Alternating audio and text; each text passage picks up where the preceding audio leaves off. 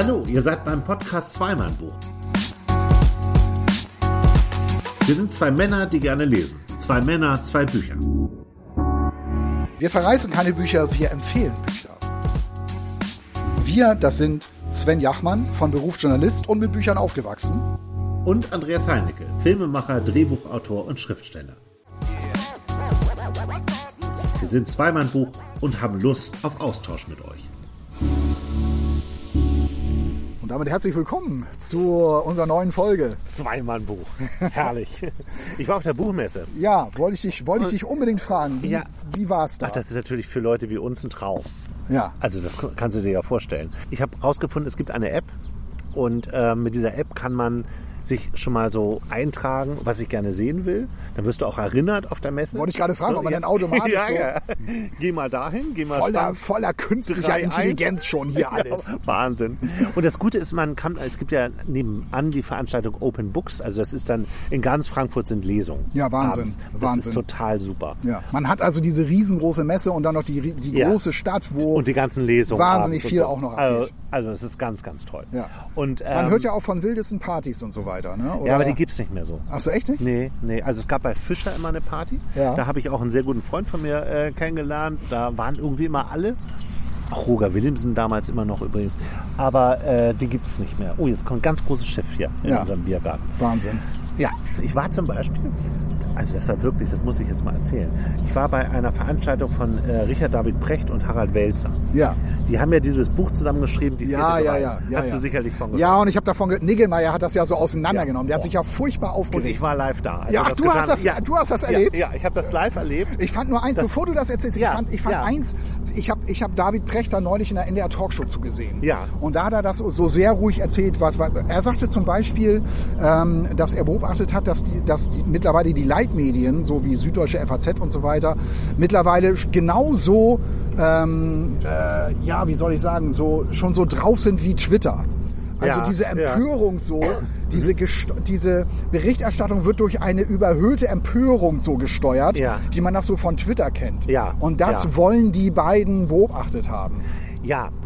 Und ich finde auch, ne, auch wenn du das jetzt so sagst, das ist eine ganz, ganz wichtige Diskussion. Ja. Ich, finde, ich finde das super. Ja. Ich weiß auch nicht, warum jede Überschrift mit einer Frage enden soll. Das, irgendjemand hat damit mal angefangen, ich glaube die SZ. Warum ist das eigentlich so? Ja. Ne? Man stellt irgendeine These in den Raum und hat er eigentlich recht und so. Finde ich immer ganz gut, zieht einen natürlich rein. Ähm, das funktioniert auch. Und dieses, The und dieses Thema äh, zu machen als, als Buch finde ich total, total richtig. Ja.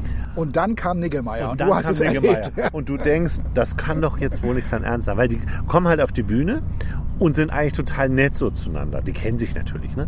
Und äh, Stefan Niggemeier sitzt dann da und hört sich das alles schon eine Zeit lang an. Da war ein Moderator, den, den kannte ich nicht von der ARD. Ähm, der gesagt, hat, er ist auch ein bisschen befangen, weil er äh, sich für den Journalismus äh, sehr interessiert und äh, in so mehreren Gremien ist und so.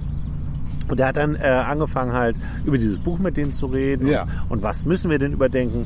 Und dann hat Niggemeier, also die, die These ist ja unter anderem auch, dass die, dass die sagen, ähm, wir müssen kritischer damit umgehen. Wir müssen kritischer mit den Medien umgehen. Wir müssen mehr auswählen. Wir müssen gucken, was ist tatsächlich wahr, was nicht. Ja. Da, darum geht's ja auch. Ja, und das Vertrauen in die Medien ist ja auch so Ja. wahnsinnig gesunken. Ja. Und das, das, haben sie, das, das hatten sie ja auch dargestellt. Ja, ne? genau. Ja.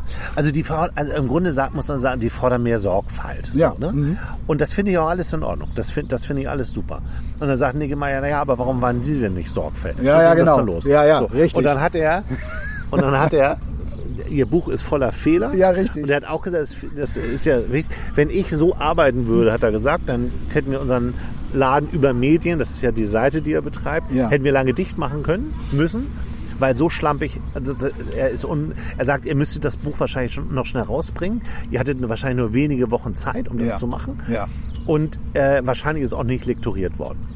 So, und dann haben die sich natürlich angefangen zu verteidigen. Und dann sagt er, ja, sie, sie hauen hier so Sachen raus und haben wahrscheinlich gar keine Beispiele. Und Niggemeier doch. Oh nein, Doch, das ich. darf man doch mit Nein, Niggemeier nein, nicht machen. Nein, die waren, also der Richard David Precht saß da nur und hat immer hat dann immer nur mit dem Kopf geschüttelt, der hat gar nichts mehr gesagt. Der hat auch sein Mikro so auf so einen kleinen Nebentisch gestellt und also gar nichts mehr dazu gesagt. Oh, ist das schlimm. Das war, das war ganz schlimm. Ja. Der hat eine ganz, also ganz ehrlich, ne, ich finde den eigentlich gut. Und was du Er sagst. kann gut reden auf jeden kann Fall. gut reden und Ja. ich finde viele Ansichten von dem auch echt interessant, diskussionswürdig. Ich höre dem gerne zu, ich Ja. gucke seine Sendung. Ich habe nichts gegen den. Ja, ich auch nicht. Ich Also auch nicht. überhaupt nicht. Nee. Aber das war ein bisschen mickrig. Seine, seine. Vorstellung war wirklich erbärmlich, weil der, die hatten halt keine Chance gegen den Niggemeier. Nee. Der Niggemeier hat ein, weil, ne, wenn, auch wenn ich jetzt sage, äh, da sind Fehler drin, dann muss man das ja auch, äh, muss man das ja auch belegen. Und Ja, das, klar. das will ich auch kurz machen. Es gibt, ähm, die haben ein Kapitel, das heißt, das geht um Twitter. Genau. Das heißt auch Twitter. Was, was wir gerade schon sagten. Ja, Genau, genau. Ja. Und da gibt es wohl ein ganz, und damit fängt es ja schon an, Habe ich auch gelesen. eine ganz lange Nachricht, Genau. ich glaube von Olli Schulz. Und das ist ja schon der Fehler, weil Twitter hat, glaube ich, 65 Zeichen, ne? Nein, nein, nein, 240. 240 Zeichen. Ja. Also das ist eine ellenlange Twitter-Meldung, die da so auseinandergenommen wird. Und dann, und dann sagt, und dann sagt der Niggemeier, ähm, das geht natürlich schon mal gar nicht, wenn Sie dann über Twitter reden. Ja gut, soziale Medien. Da hat äh, Richard David Precht sich noch verteilt. Ja gut, soziale Medien. Das ist ja jetzt auch, äh, ob das jetzt Facebook oder Instagram ist. Nein, ist es nicht, weil Sie sagen, der, das Kapitel heißt Genau, ja Twitter. das- genau, Sie, das Sie heißt können ja Twitter. nicht ernsthaft sagen, Genau, genau. das sind hier soziale Medien. Ja. Da müssen Sie das anders machen. Das, geht ja nicht. Und dann, dann war das zuletzt, was dann der Richard David Precht noch gesagt hat, ja, Herr Neunmal klug. Also so, auf dem Niveau ging es dann los. Ja, und dann hat er denen da die Hosen aus. Und dann sagt der, der, Wen, der Wälzer, der ja jetzt auch nicht, also der ist ja sicher auch gut, ne? Ich habe gar nichts gegen den, aber der hat ja so eine leicht arrogante Ja, Attitüde. genau, so, ne? genau. Finde ich. Also so ja, das der ist, ich habe so ich hab neulich einen Post von dem gesehen, da habe ich noch gedacht, boah, wie der sich ausdrückt. Der, ich glaube, das ist so ein bisschen Elfenbeinturm auch bei dem. Ja, glaube ich auch. Ja. Glaube ich auch. Und man muss ja natürlich auch sehen, dass gerade diese beiden Leute von den Medien zu dem gemacht worden, was sie sind. Ja, richtig. Richtig. So, und da muss man natürlich auch mal gucken. Und, ähm, die, und der hat dann gesagt, naja, wir haben ja gar nicht den Anspruch, ein perfektes Buch zu schreiben. Und hat er gesagt, in der zweiten Auflage werden wir da ja ganz viele Fehler rausnehmen. Und dann gibt es ja mehrere Auflagen. Und das ist natürlich, also das heißt, das erste Woher wollen Buch, die das denn wissen? erste Buch, die erste Ausgabe stimmt noch gar nicht so. Aber die siebte wird richtig gut sein. Das kann man, Kann doch das, nicht wahr sein. das kann man ehrlich. vielleicht, das kann man vielleicht machen. Also wie meine drei Jungs hier, ne, die Ja, ein Spiel was du entwickelt heute haben. ja. Genau, die, Äh, die, hatten, die hatten ja von vornherein gesagt, ne, also wir hatten nicht vor, von Anfang an perfekt zu sein, sondern das war auch so, sie haben was das auf den was Markt gebracht und haben es dann nach und nach immer Ja. Ja. So, so ein Update rausgebracht, dass das ja Spiel immer besser wurde. Ja da klar. gibt's immer eine Beta-Version Natürlich, natürlich. allem. Und, und du veränderst das ja immer laufend, weil die Ansprüche der Spieler auch, ne, die kriegen ja Feedback und dann sagen sie, okay, dann lass uns jetzt noch das und das dazu nehmen. Hm. Ja, ja. Aber wenn du so ein Buch schreibst, das ist ja echt, also das muss ja sitzen. Total. Ja. Und, und es ist natürlich, also es war, ich glaube, die beiden saßen da und dachten nur, oh, boah, hoffentlich ist das gleich vorbei.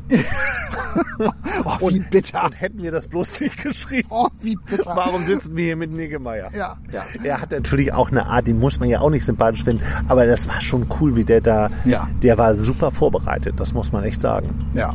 Ja. Oh nein. nein. Ja, aber trotz alledem, ne, dieses Buch äh, Die vierte Gewalt ist trotzdem, du gehst da raus und denkst, schon interessant.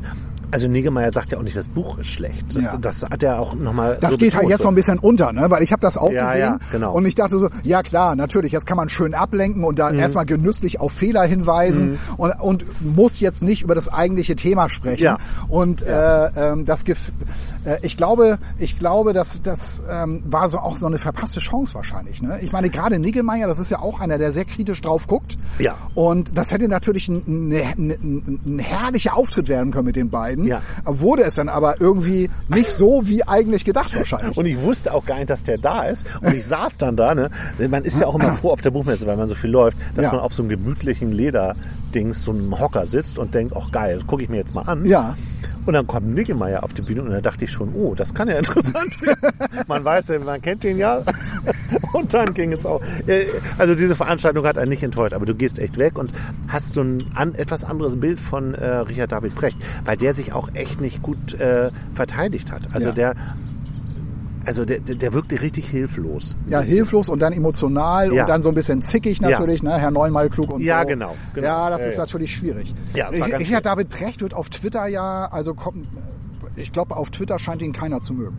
Ja. Weil der auch so eine Überpräsenz hat, finden viele. Mhm. Und neulich habe ich gelesen, oh Gott, der hat ja eine eigene Sendung, wusste ich gar nicht. Und dann antwortet gleich einer, ja, und das schon seit zehn Jahren. oder nee, es ist die zehnte, es ist schon die zehnte Staffel oder so. Ne? Also, Aber, aber ich habe äh, mir neulich meine Podcast angehört mit Lanz und, und Precht. Mhm. Äh, Die haben ja einen äh, gemeinsamen Podcast. Den fand ich richtig gut. ja, wird ja auch in Bausch und Bogen kritisiert und so. Ja, dieser- aber das fand, also, also ich fühlte mich da äh, gut informiert, gut unterhalten. Ja. Das fand ich, das fand ich jetzt nicht schlecht. Also es war schon okay. Die haben ja ein Überthema, worüber sie dann diskutieren. Ja, ja. Ja. Also, Buchmesse-Erlebnis Teil 1. Das war ja, äh, Teil 2, sogar das war am zweiten Tag, ähm, also an meinem zweiten Tag. Ja. Ähm, die haben diesmal äh, die Buchmesse einen Tag früher für das Publikum eröffnet. Ja. Und das ist auch interessant, weil du gehst dann über die Buchmesse und hast, weil man immer sagt, ne, die jungen Leute lesen nicht mehr, die lesen nur noch WhatsApp-Nachrichten. Du gehst über diese Messe und es Oder sind bei TikTok. Oder sind bei TikTok und wir sind völlig süchtig. Die gehen dann über diese Messe und da gibt es einen Verlag, der heißt Lux. L- Ja, natürlich. Ja, wo Kennst diese, du das? Natürlich kenne ich das. Ja, klar. Nein. Na das klar. ist ja Wahnsinn. Ja, da erscheinen doch diese ganzen Adult Ja. Romane oder Ja, so. Geht genau. immer, geht immer, also großes Vorbild war ja Fifty Shades of Grey Mhm. und Lux bringt die, die ganzen Kopien davon in ja, allen möglichen Varianten. Aber auch. jugendlicher. Ja? Also nicht ganz so, nicht so drastisch wie Fifty Shades of Grey. Ja. Aber so für, für Aber so Leute reicher Mann, 16 und reicher 20. Mann, SM Ja. und junge Frau, hübsch, sexy, so, das ist Ja, so, das ist dann schon die drastische Variante, aber auch gern. das ist so die Schablone, behaupte ich jetzt mal. die Schablone ist auch, dass die Sätze nicht so lang sind. Oh Gott, jetzt beleidigen wir ziemlich viele Leser, die, die diese, diese Bücher lieben. Lux ist wahnsinnig erfolgreich, glaube ich. Das ne? war, gehört zu Bastei, glaube Ja, ich, ne, weil ja. die waren da zusammen in dem Stand. Aber dann liegen da so 150 Bücher, also so Inhalt, äh, ähm, Abschlussball, man hat sich verliebt, ein junges Mädchen verliebt sich in den, sieht ihn Jahre nicht wieder und dann kommen sie ausgerechnet aufs gleiche Internat, so, Ja, in den Nachbartrag. Ja, genau. Und dann sind Gefühle, die und dann lange, geht's ab. Gefühle, die lange zu ver vergessen schienen, tauchen wieder auf. Ja. So. So. Schön. Und da stehen dann wirklich, also ist eine Autorin da, von der ich noch nie was gehört habe. Ich weiß auch gar nicht mehr, wie die hieß. Eine junge, hübsche Frau, die sitzt da und gibt Autogramme. Warum sagst du das Halle- jetzt so, junge, hübsche Frau? Das macht man heute nicht mehr. Na, nein? Nein. Also die Gut, Community. alte, hässliche Frau, darf man das noch sagen? Oder auch nicht mehr? Nein, das ist völlig irrelevant, wie eine Frau, die auf dem Podium sitzt, aussieht. Und auch noch es Bücher kommt, schreibt. Es kommt drauf an, warum sitzt sie da und was hat sie jetzt Tolles Genau. gemacht. Sie hat eins dieser Bücher geschrieben. Ach so. Ähm, was auch so aussah wie alle Bücher. Ja. Und sie war ein Superstar. Die Leute, also die, die Kids waren aufgeregt, die haben dann Selfies gemacht. Autogramme sind denen ja gar nicht mehr wichtig. Es geht ja Nee, um nee, Selfies, Selfies, ja. Mit dieser Frau. Ja. Und da waren hunderte von Büchern von Autoren, die, wo die, die Leute aus den Händen gerissen haben, von diesem Stapel genommen haben, stapelweise diese Bücher gekauft haben. Und ich habe noch keinen von diesem Autoren, von keinem dieser Autoren jemals was gehört. Das heißt jetzt nichts, ne? Warum soll ich, also ist nicht meine Szene, aber ich fand das interessant. Ja. Und wenn du was schreiben willst oder dich äh, wirklich erfolgreiche Bücher machen willst, dann mach Fantasy. Ja, ich weiß, ja, ja. Fantasy Ja. ist der, Ja. Das ist wirklich ein Riesenhype. Und was, du warst ja, hast ja mal erzählt, du warst ja mal Leipzig, auf der Leipziger Ja. Buchmesse. Da sind ja so verkleidete verkleidet. Menschen rumgelaufen, Und das ja. geht jetzt in Frankfurt auch los. Da waren jetzt auch so, so Ritter, sag Ja, ich mal. genau. Ritter und Fantasiefiguren. Und Feen und Elfen Feen und, und, so. so, Aber es ist Vampire, glaube ich, auch viel. Ja, Vampire auch. Ja. Also im Grunde Leute aus diesen Büchern. Ja. So, aus aber es ist, doch, es ist doch sensationell, dass, dass äh, eben halt diese äh, Jüngeren, die man eben halt nachsagt, ne, die lesen keine Romane mehr, lesen, also lesen trotzdem. Ja. Sie lesen halt andere Sachen. Ja, und das finde ich auch. Ja. Und ich finde, wir tun ihnen auch Unrecht. Wir, wir, ich mache mich jetzt so, so ein bisschen darüber lustig. Das ist gar nicht so gemeint. Ja. Ich war nur so, so erstaunt. Also das will ich eigentlich eher sagen. Ne? Dass, dass es so eine Reihe von Büchern gibt, die natürlich, äh, das gehört ja auch zur Ehrlichkeit dazu, das ist ein Marketing-Ding. Ne, die sehen alle gleich aus. Ja. Die wissen, ah, ich habe das gelesen. Ach, guck mal, das sieht auch so aus. Das kaufe ich mir auch. Da, da bauen die ja drauf. Ja, aber guck dir doch die ganzen Thriller an. Die sehen auch, auch alle gleich Ja, aus. ja, klar. immer dunkle Wolken am Himmel und, und ein Haus. Oh, ja, und ein Haus.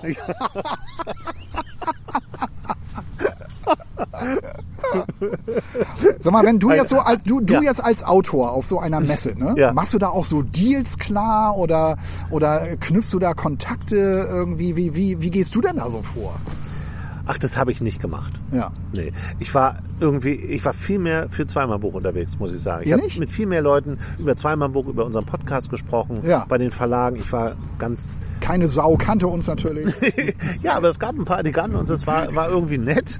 Äh, nee, habe ich nicht, aber das ist natürlich ein Marktplatz dafür. Es gibt übrigens eine Halle auf der Frankfurter Buchmesse, wahnsinnig spannend. Ja. Da bin ich mal, ähm, meine Agentin, die ähm, so meine Bücher verkauft, eine Literaturagentin. Autoren wahrscheinlich. Nee, da hat man, die da hat man da, aber die- 30 Sekunden Zeit, um sein Buch Ey, vorzustellen. aber er die. Richtung, die Richtung ist gut. Ja. Weil ähm, die haben, äh, ich glaube, Jetzt eine haben wir gerade eine Viertelstunde. Idee entworfen. Nein, die haben eine Viertelstunde, nee, die gibt es halt schon. Ach so. Und da, da trifft sich dann halt die Literaturagentur aus München, also Ja. meine dann in dem Fall, Ja. mit einer ähm, Agentin aus Korea.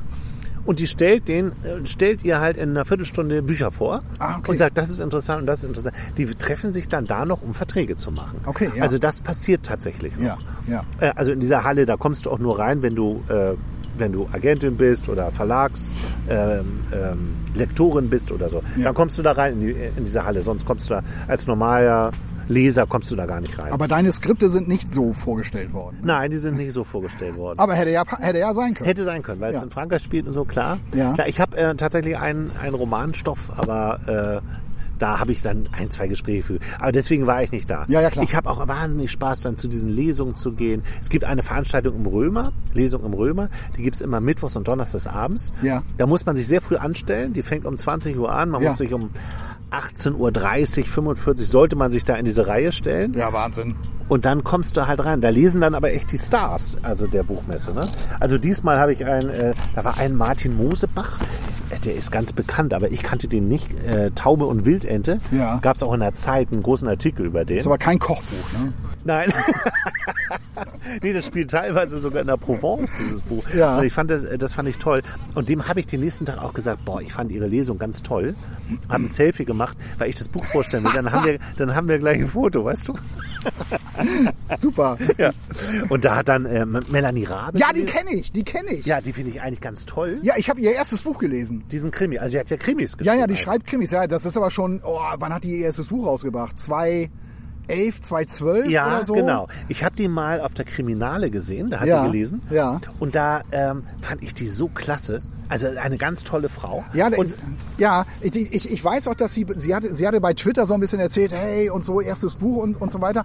Und dann habe ich das Buch in Ravensburg dann im Laden gesehen, habe hab, äh, das fotografiert und habe ihr das dann äh, mehr oder weniger so geschickt, auch so via Twitter. Ja, ja. Und dann hat sie sich noch derbe gefreut und so weiter, weil sie dann gesehen hat, hey, wie präsent sie da Ja. auf diesem, äh, in dem und die sind wohl verfilmt, auch die Bücher. ja, teilweise schon, ja. Ja. Und also ich fand, die hat mich da entlassen und ich dachte, ey, das muss ich lesen, weil das war, ging dann um so ein bisschen so eine Stalker-Geschichte und das hörte dann auf. Also sie hat aufgehört zu lesen, wo sie sagte, jetzt wohne ich in deiner Nähe. Das Boah. ist gut, dann Ja. sehen wir uns häufiger. Und, und das fand ich so super. Ja. Die hatte echt so ein Gefühl für Cliffhanger und so. Und die hat jetzt ihr erstes Buch geschrieben, was eben kein Krimi ist. Die Kunst des Verschwindens. Aha. Ich kann das nur beurteilen von dem, was ich gesehen habe. Hat mich jetzt nicht so wahnsinnig angesprochen, muss ich ehrlich sagen. Ja. Ähm, und spricht ja auch nicht alles an, aber man hat dann eben da acht Autoren, jeder liest mit 20 Minuten, die sind dann im Interview äh, mit, äh, mit dem SWR, äh, mit dem HR. Ja. Und äh, das war, das ist immer eine ganz tolle, interessante Veranstaltung. Und da war ich noch auf so einer Newcomer-Veranstaltung, Ah ja. wo dann nur Leute lesen dürfen, die ihr erstes Buch äh, veröffentlicht haben. Und das sind so Veranstaltungen, die finde ich total super, Ja. dass man viele Autoren so in 20 Minuten kennenlernt. Und dann kann ich mir selbst ein Bild machen, kaufe ich das Buch oder nicht. Ja, klasse. So, das hat mir, das hat mir echt Spaß gemacht. Okay. Ja, ich hatte ja schon gesagt, man hat diese App, ne, diese Frankfurter Buchmesse-App, Ja. und man gibt dann so, ein- man liest dann ja, man hat ja nur so eine Überschrift, und darunter steht dann, wie sie äh, die Performance ihres Buchs testen können. Ach so, Oder ja. wie sie ihre Geschichte testen können. Und das fand ich irgendwie, es gibt dann auch so Amazon Analytics, irgendwelche, und dann gibt's so Vorträge dazu, vieles auch auf Englisch. Und was irgendwie so ein komisch, ganz merkwürdiger Trend war, es haben mehrere Unternehmen angeboten, ein, ein Softwareunternehmen, die analysieren von einem Autoren, ob dein Buch funktioniert. Die gucken sich dann deine Figur an, die Ja. gucken sich die Nebenfiguren an, die gucken, ob das, ob das, ähm, ob der Aufbau richtig ist, dass es äh, diesen typischen Verlauf gibt. Also eine Geschichte baut sich auf, es gibt äh, am Ende das große Finale, Ja. es gibt die äh, Erkenntnis am Ende und diese ganzen Dinge, die halt in jedem Buch sind. Und das habe ich mir angehört, zehn Minuten bei so einem kleinen Stand. Und dachte nur, boah, das ist, das ist der Tod jeder Kreativität. Ja, ja. Wenn ich mein Buch oder anfange, danach zu arbeiten, und die haben dann so, so Grafiken gehabt, so mit so einem Kreis und so, so Striche, die gehen dann da irgendwie so Nebenperson, hm, hm, hm, Nebenperson, hm, Ja, hm, ja. welche Rolle hat der, wie, wie böse ist der, ist der vielleicht gar nicht böse, nur auf den ersten Blick böse.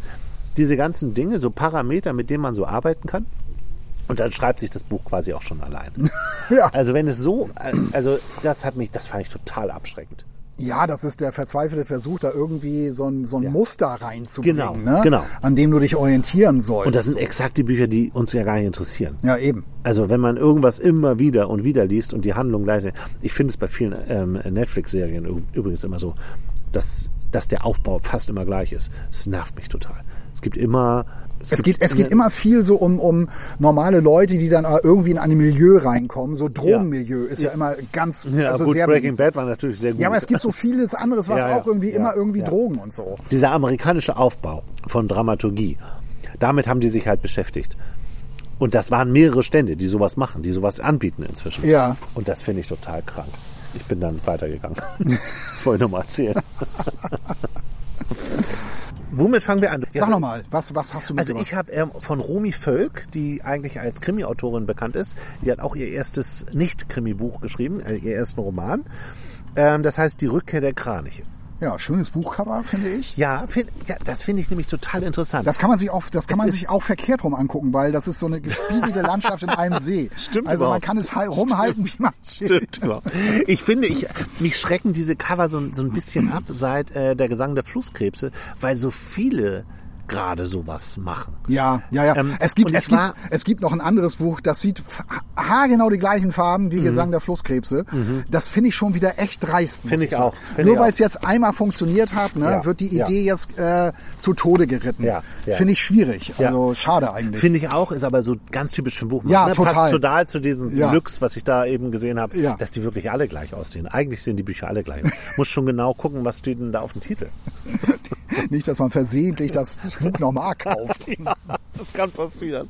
Ja, also äh, Romy Völk, also über deins äh, sprechen wir dann später, ne? Ja, Okay. meins, nochmal, um es nochmal kurz Ja. zu sagen, Mach keinen Quatsch heißt das, ist eine, eine Biografie über, über drei äh, Jungs, die ein äh, Startup gegründet haben, hatten wahnsinnig Erfolg mit dem Startup, ging um ein Spiel, äh, das man auf Handys spielen äh, Mhm. kann. Idle Miner Tycoon heißt das. ähm, und das lief so wahnsinnig erfolgreich, dass sie eine millionenschwere Firma aufgebaut haben, um sie dann nachher zu verkaufen. Spannend. Ja. Sowas wollte ich auch mal machen. Da werden wir nachher nochmal drüber reden Ja, müssen, glaube ich. Das hast du dir gemerkt, ne? Okay. ähm, ja, also, Romy Völk, die Rückkehr der Kraniche. Ich habe ähm, dieses Cover gesehen, ich ähm, muss sagen, ich interessiere mich so ein bisschen für Ornithologie. Ich, find, ich, ich gucke das gern an und ich bin ein Mensch, der das Landleben liebt, deswegen wohne ich hier auch.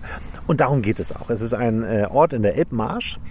Äh, da wohnt eine äh, alte Dame, Wilhelmine heißt sie, zusammen mit ihrer Tochter Grete. Ein bisschen klischee-mäßig, ne? Wilhel- Die Wilhelmine. ja, stimmt.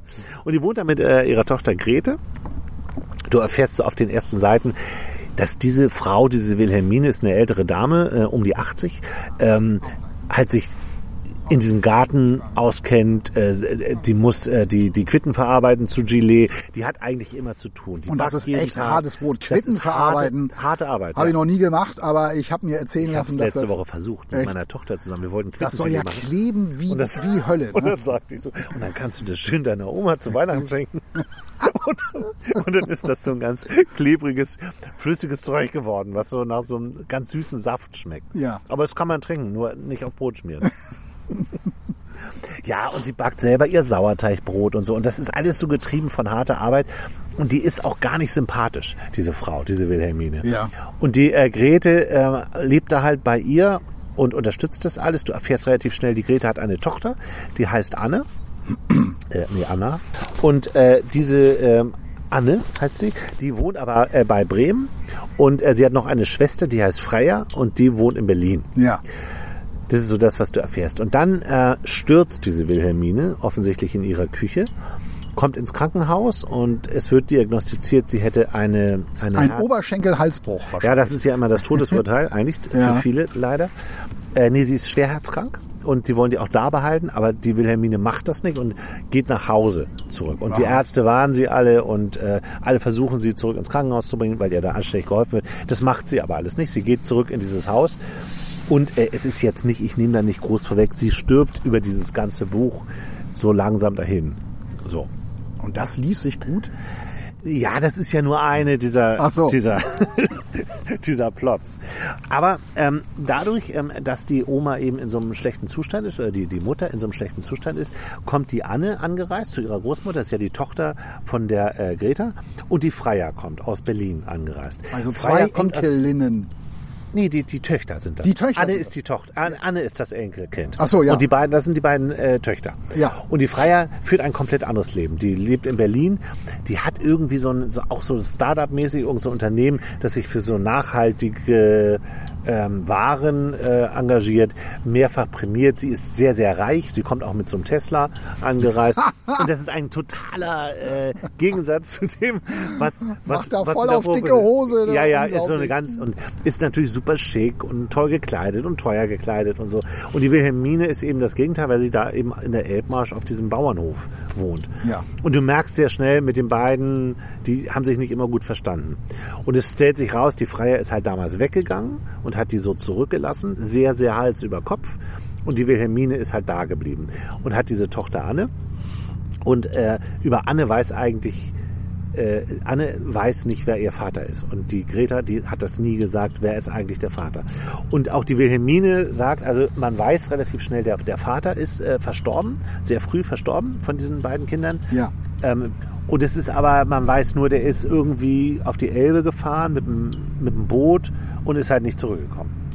So, das, und das zieht sich halt so durchs ganze Buch und du merkst halt, Ja, du, die Elbe ist auch ein gefährliches Gewässer. Du. Von jetzt auf die, ist sehr, gleich die ist sehr gefährlich. ne, kann sich da aber das Sehr. Wetter schnell ändern. Du. Sehr, sehr gefährlich. Aber du, du merkst halt, diese Wilhelmine liegt halt in ihrem Bett und denkt natürlich auch so über das Leben nach. Das Buch ist äh, geschrieben immer aus drei Perspektiven. Also einmal Wilhelmine, einmal Freier, einmal nee, aus vier und Anne. Und jeder erzählt so, wie, also der, dadurch wird die Handlung vorangetrieben. Das lebt durch eine gute Geschichte. Ne? Ähm, und das ist auch gut geschrieben. Ja. Also die kann schreiben, die Frau. Aber einfach so, um, um mal klarzumachen, was mit dieser Frau passiert. Man muss sich vorstellen, die Wilhelmine hat immer in diesem Garten gearbeitet mit ihren Obstbäumen und immer. Ich, das ist ein ganz kurzer Teil, nur den ich mal so lies, lese. Und sie liegt halt im Bett. Wilhelmine schloss die Augen. Das Rauschen in den Pappeln am Gartenzaun war das schönste Geräusch seit Tagen. Über ihr auf dem Dach gurrte eine Taube. Die Klänge des Spätsommers im Garten. Hinter ihr im wilden Wein summten die Wespen. Auch ihre Tage waren gezählt und sie rumorten, als gäbe es kein Morgen. Warum überhörte man diesen Wohlklang der Natur, wenn man sie den ganzen Tag um sich hatte und in seine Arbeit vertieft war? Warum war sie nicht einmal wie Grete still stehen geblieben und dem Lied der Vögel zu lauschen? Der Abendwind war kühler als vor ein paar Tagen. Sie zog den Morgenmantel enger und schloss die Augen, ließ die leichte Brise ihr Gesicht erkunden, genoss dieses Gefühl, als habe sie es vergessen. Und das ist jetzt, ne, das, das ist schön, ähm, aber was da natürlich hintersteckt, ist, dass die Wilhelmine eigentlich die Natur immer nur so genutzt hat.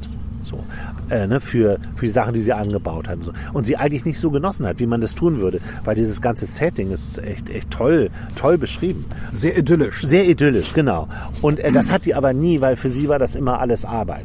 Und man muss äh, noch wissen, dass die, äh, ähm, die Grete, die ist, ähm, äh, deswegen auch dieses Cover, ist ähm, Ornithologin Ach, okay. und arbeitet auch in so einem Institut und bekommt halt, bewirbt sich auf einer, auf einer Vogelinsel. Also wie hier bei uns Trieschen. Trieschen, in- in ja, genau. Sie bewirbt sich auf eine Vogelinsel da äh, an der Elbe, wo auch sie ganz allein ist. Äh, ist ja immer eine spannende Geschichte, finde ich. Ja, allein auf einer einsamen Insel. Ja. Und da gibt es eine Szene, wo die Anne, also ihre Tochter, ähm, diesen Brief findet, wo sie sich beworben hat und sie total anmacht und sagt, äh, und hättest du uns das erzählt? Und was ist mit Wilhelmine? Und ihr wird in diesem Moment klar, dieses ganze Konstrukt funktioniert nur, weil die Grete sich eigentlich immer um ihre Mutter kümmert und nie so für sich selbst da ist und nie mal was tut, was sie selbst tun möchte. Und sie bewirbt sich da, will da gerne hin.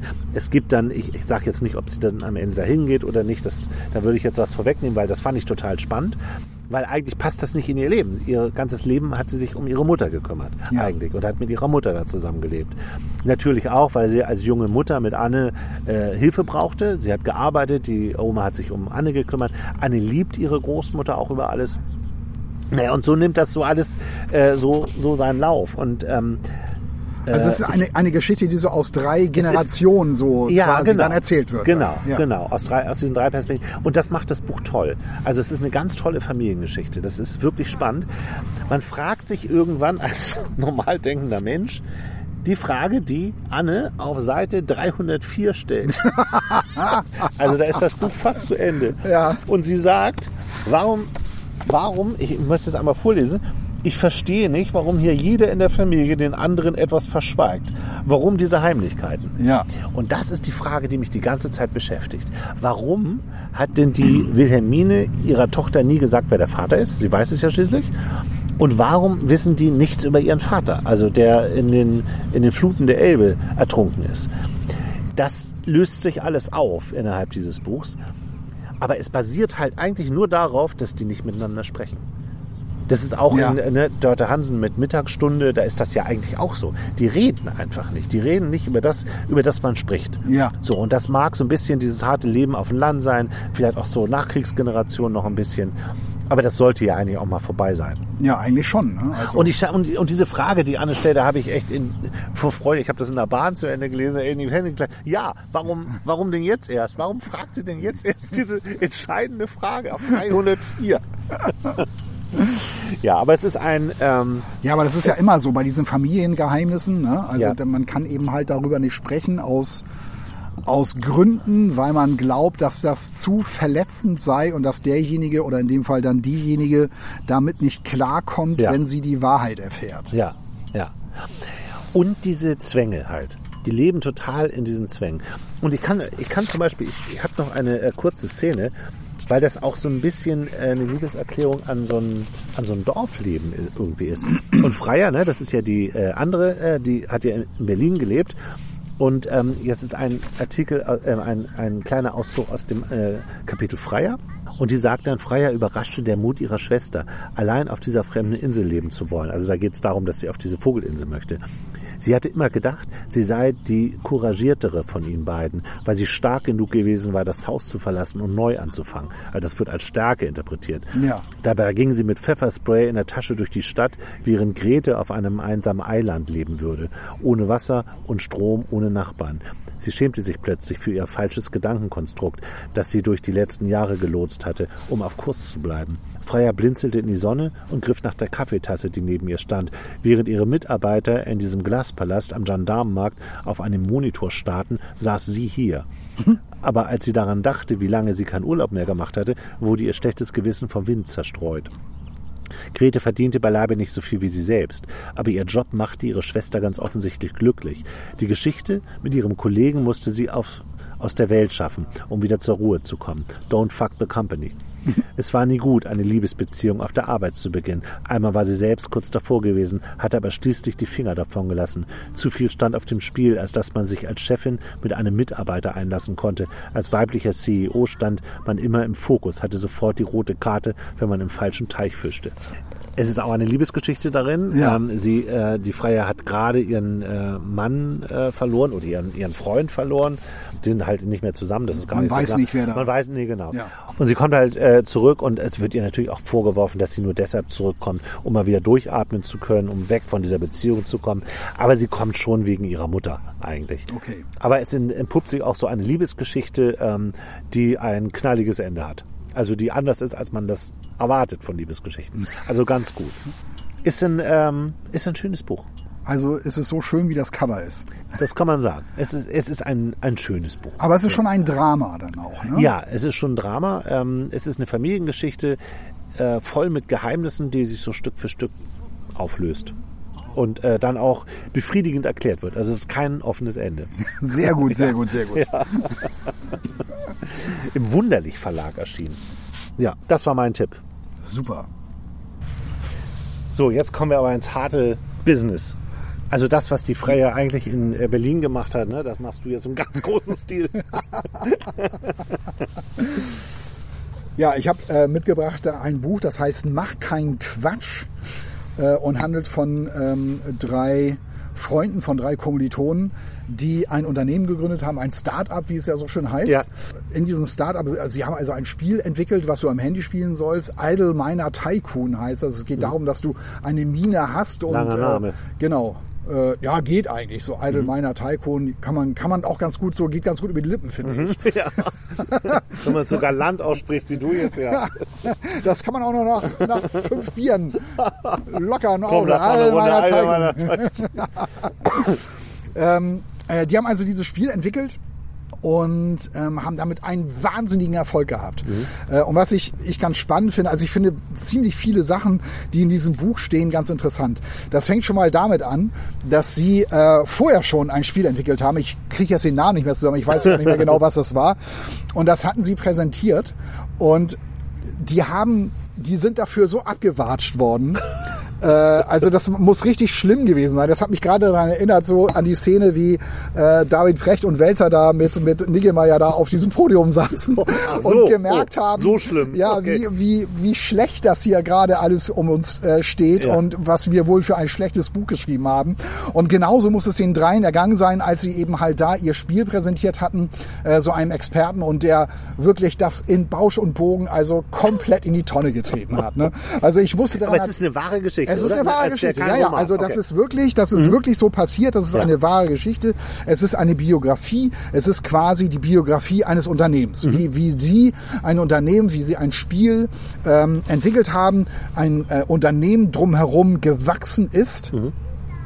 Auf, auf, auf mehr als 100 Angestellte Mhm. ähm, und wie sie die, dieses Unternehmen dann nachher verkauft haben. Ja. Ähm, also das ist wirklich so passiert und das ist wirklich beeindruckend und das hat wirklich großartig, äh, großartigen Spaß gemacht, das zu lesen. Ich musste da tatsächlich so ne, äh, dran denken, so ähm, ne, wie sie dann, wie sie da komplett fertig gemacht worden sind, so so wie Dieter Bohlen, wenn da einer vor ihm steht, der nicht singen kann. So ungefähr. Daran, daran muss Ach ich so so, ein bisschen, okay. da muss ich so ein bisschen denken. Und anhand dieses Beispiels merkt man auch, wie diese drei so ticken. Die haben dann gesagt, ja okay, das war jetzt scheiße. Aber wir machen trotzdem weiter. Ach, das finde also ich wir cool. lernen Ja, daraus so. Ne? Wir lernen daraus und sagen, okay, äh, dann machen wir es halt besser. Ja. Und so entstand dann die Idee also zu dem nächsten Spiel, Idle Miner Tycoon, ähm, wo du also eine Mine bewirtschaften musst. Ne? Also du musst dann eben halt aus dieser Mine alles rausholen, was geht. Das ist halt das Spiel, um das jetzt nur ganz kurz zu beschreiben. Das haben sie also auf den Weg gebracht. Und sie haben von Anfang an gesagt, okay, wir wollten jetzt nicht von Anfang an so dieses, es musste nicht gleich alles hundertprozentig perfekt sein, aber es sollte ein Spiel sein, das muss einfach zu erklären sein, man muss es sofort losspielen können, ohne dass man eine riesengroße Einführung braucht. Es soll gleich losgehen und du sollst gleich loslegen können. Intuitiv zu bedienen Äh, Genau, intuitiv zu bedienen sein und wir legen das und, und wir ähm, entwickeln das halt Stück für Mhm. Stück immer weiter. Also dass es halt immer, immer besser wird, immer mehr Spaß machen, mehr Features, aber es soll immer einfach zu Mhm. spielen sein. Und der Clou ist, du spielst es am Handy und irgendwann musst du dann ja auch mal wieder arbeiten, aber in der Zeit geht dein Business ja weiter. Also dein, dein, dein Minen-Business Das geht ist ja weiter. das, was so süchtig dann macht, Ja, ne? genau. was dich immer wieder zurückscheiden lässt. Genau. Und ähm, äh, wenn du dann also wieder ein paar Stunden später wieder einsteigst, ähm, dann sind deine, hast du auch andere Scorer-Punkte und es ist ja weitergegangen so. Und dann gibt's dann diese herrliche Szene, wo sie dann, äh, was ich dann auch schon mal irgendwie so cool fand, das sind halt echt so bittere Erfahrungen, die du dann machen musst. äh, die haben dann eben halt ein Update rausgebracht, das du dir runterladen konntest und dann war aber das Problem, die Leute, die sich das Update runtergeladen haben, da waren dann alle Punkte weg. Oh nein! Und das ist natürlich, Oh nein. das ist natürlich richtig scheiße. Ja, ja. Ne? Und, und solche Sachen haben die mit diesem Spiel halt erlebt. Aber fang, fang, ich fange noch mal ganz, noch viel weiter vorne an. Oh ja. Also was ich, ähm, weil das ist halt so, die drei waren zuerst in einer WG, in einer WG in Karlsruhe, wo die drei studiert haben. Die haben sich kennengelernt in einer Schlange, in einer Mensa, in, in einer Mensa, glaube ich, war das. Und zwar ähm, gibt es da einen Bereich, da gibt es jeden Tag nur Schnitzel. Und da- da, das hat natürlich wahnsinnigen Erfolg äh, bei, den, bei den Studierenden und die standen halt in dieser Schlange und haben sich mehr oder weniger da alle drei so kennengelernt und hatten dann nachher in der Mensa so zusammengesessen, haben dann so eben halt so rumgesponnen. Ja, man müsste mal dies und das machen und wir sollten mal, ne, so ungefähr. Ja. Und haben das dann aber auch gemacht. Und ähm, schnell wird klar, dass diese drei auch so wirklich so diese Macherqualitäten haben.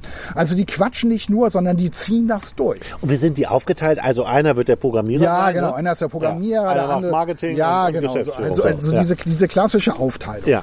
Ähm, und haben halt alle drei, aber halt auch Ahnung von dieser Gamer-Szene. Die wissen schon genau, ähm, was sie da machen. In, in Mhm. Also selbst Zocker gewesen. Ja, genau. In Ja. welcher Szene sie sich bewegen. Und vor allem, und äh, äh, wir hatten uns ja noch mal kennengelernt, kurz bevor wir, also ich, wir haben vor vor einer Woche haben wir, waren wir in so einer Schalte zusammen, um uns einfach noch mal kurz noch mal Finde kennenzulernen ich und super, zu dass sehen. du das gemacht hast. Ja.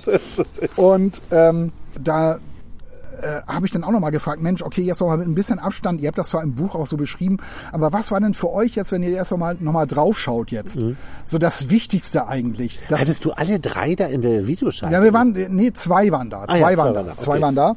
Ähm, was ist denn so für euch so nochmal so das Wichtigste gewesen, um das hochzuziehen so? Und äh, da sagte er dann, sagte einer von den beiden ziemlich schnell so, ähm, einfach machen.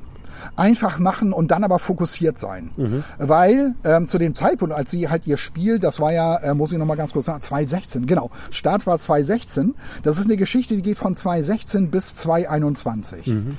Ne? Und, und äh, er sagte, einfach machen.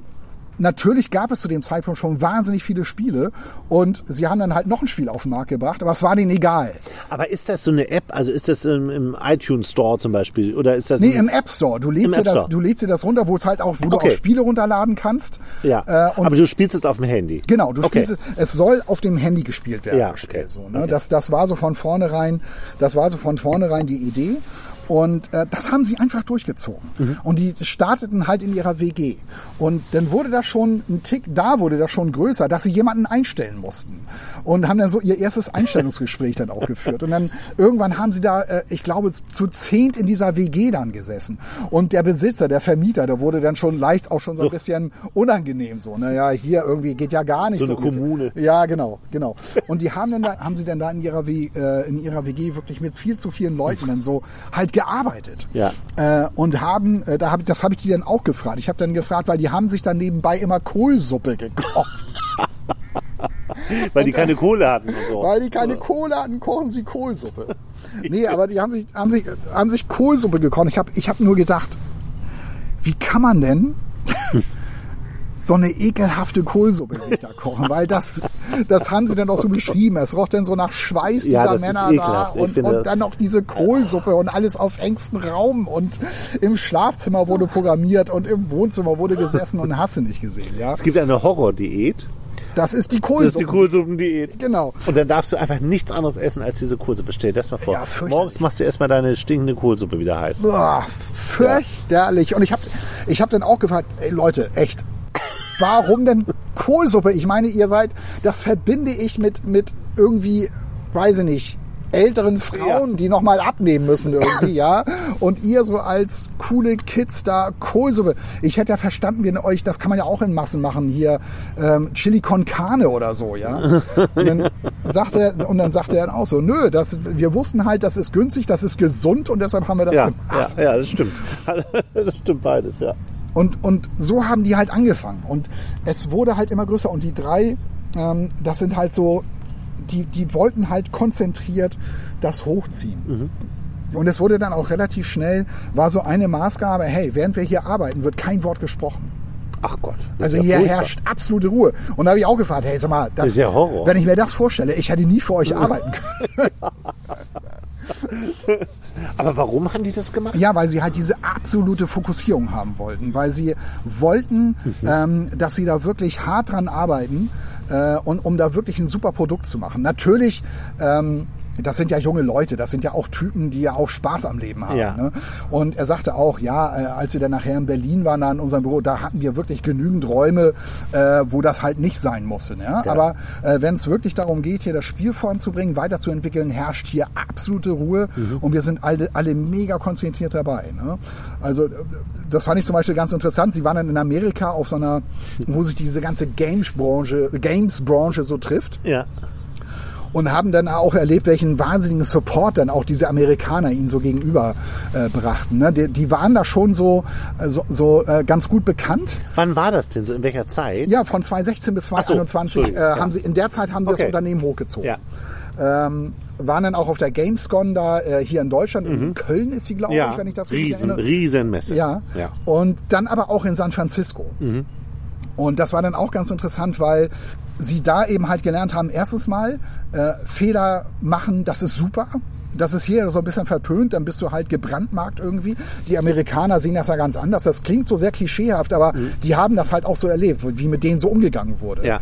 Ähm, und dann hätten sie noch äh, im Privatjet noch irgendwo mit irgendjemandem hinfliegen können, um halt noch den und den zu treffen. Und das haben sie aber dann nicht gemacht, weil sie gesagt haben, wir müssen ja morgen wieder schaffen. Also- genau. Na, also die wollten halt diese, diese Messe da in Las Vegas nutzen, um für sich das, das Maximale da rauszuholen. Ne? Und dann haben sie dann auch festgestellt, weil die haben so ein Spiel natürlich, äh, wo du dann auch Dinge kaufen musst, um da voranzukommen. Ja, ja. Und dann hatten sie festgestellt, wow, ey, plötzlich, unser Business wächst hier plötzlich äh, rapide. Ne? Was ist denn hier los? Irgendwie 50.000, äh, äh, 100.000, hier, wir verdienen ja gerade wahnsinnig viel Geld. Und Weil dann- die Leute Sachen kaufen, Weil die sie im Spiel brauchen. Genau. Das finde ich so krank. ja, das ist echt, Ich finde das so gestört. das ist Wie unfassbar. kann man denn ne? dafür Geld ausgeben? Ja, und äh, dann Für haben, so eine Rüstung oder Dann so. haben sie aber festgestellt, sie sind gehackt worden. Also die haben diese Ach. Gelder gar nicht verdient. Ne? Also Ach so. und und ähm, das ist halt, das ist halt macht halt das machte wahnsinnig Spaß, das so mitzuerleben, wie die Mhm. auch selber ähm, damit natürlich gewachsen sind. Hast du mal geguckt, ob es das Spiel noch gibt eigentlich? Ähm, nee, habe ich gar nicht. Nee, das würde mich echt interessieren. Ich guck mal parallel. Ja, guck, guck doch mal nach. Also ist das, stört das? Nee. Guck doch mal nach. Idle, Idle Miner Tycoon heißt Ja, das. ich, ich guck mal im App Store nach.